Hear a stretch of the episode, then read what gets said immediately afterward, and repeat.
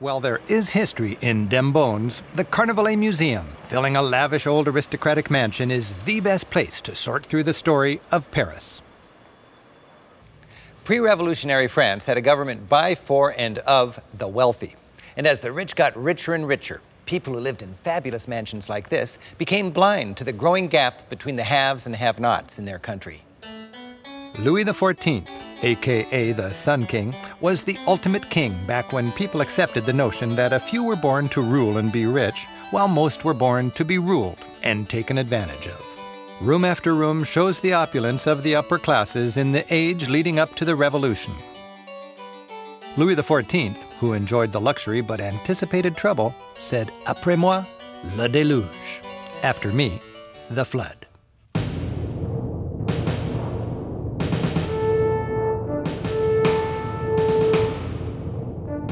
The heart of the museum features that deluge, which hit when this man, Louis XVI, was king.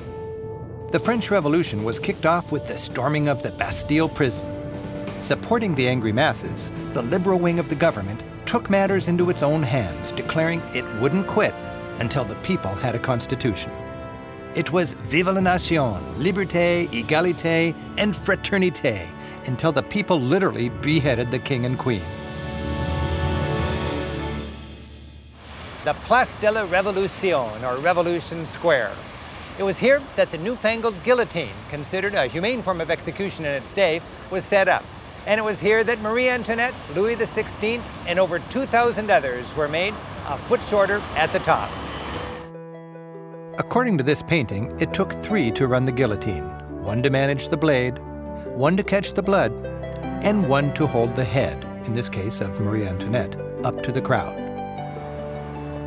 Today, Paris's vast Revolution Square is called Place de la Concorde, Place of Harmony. The guillotine is long gone, and its centerpiece is an Egyptian obelisk.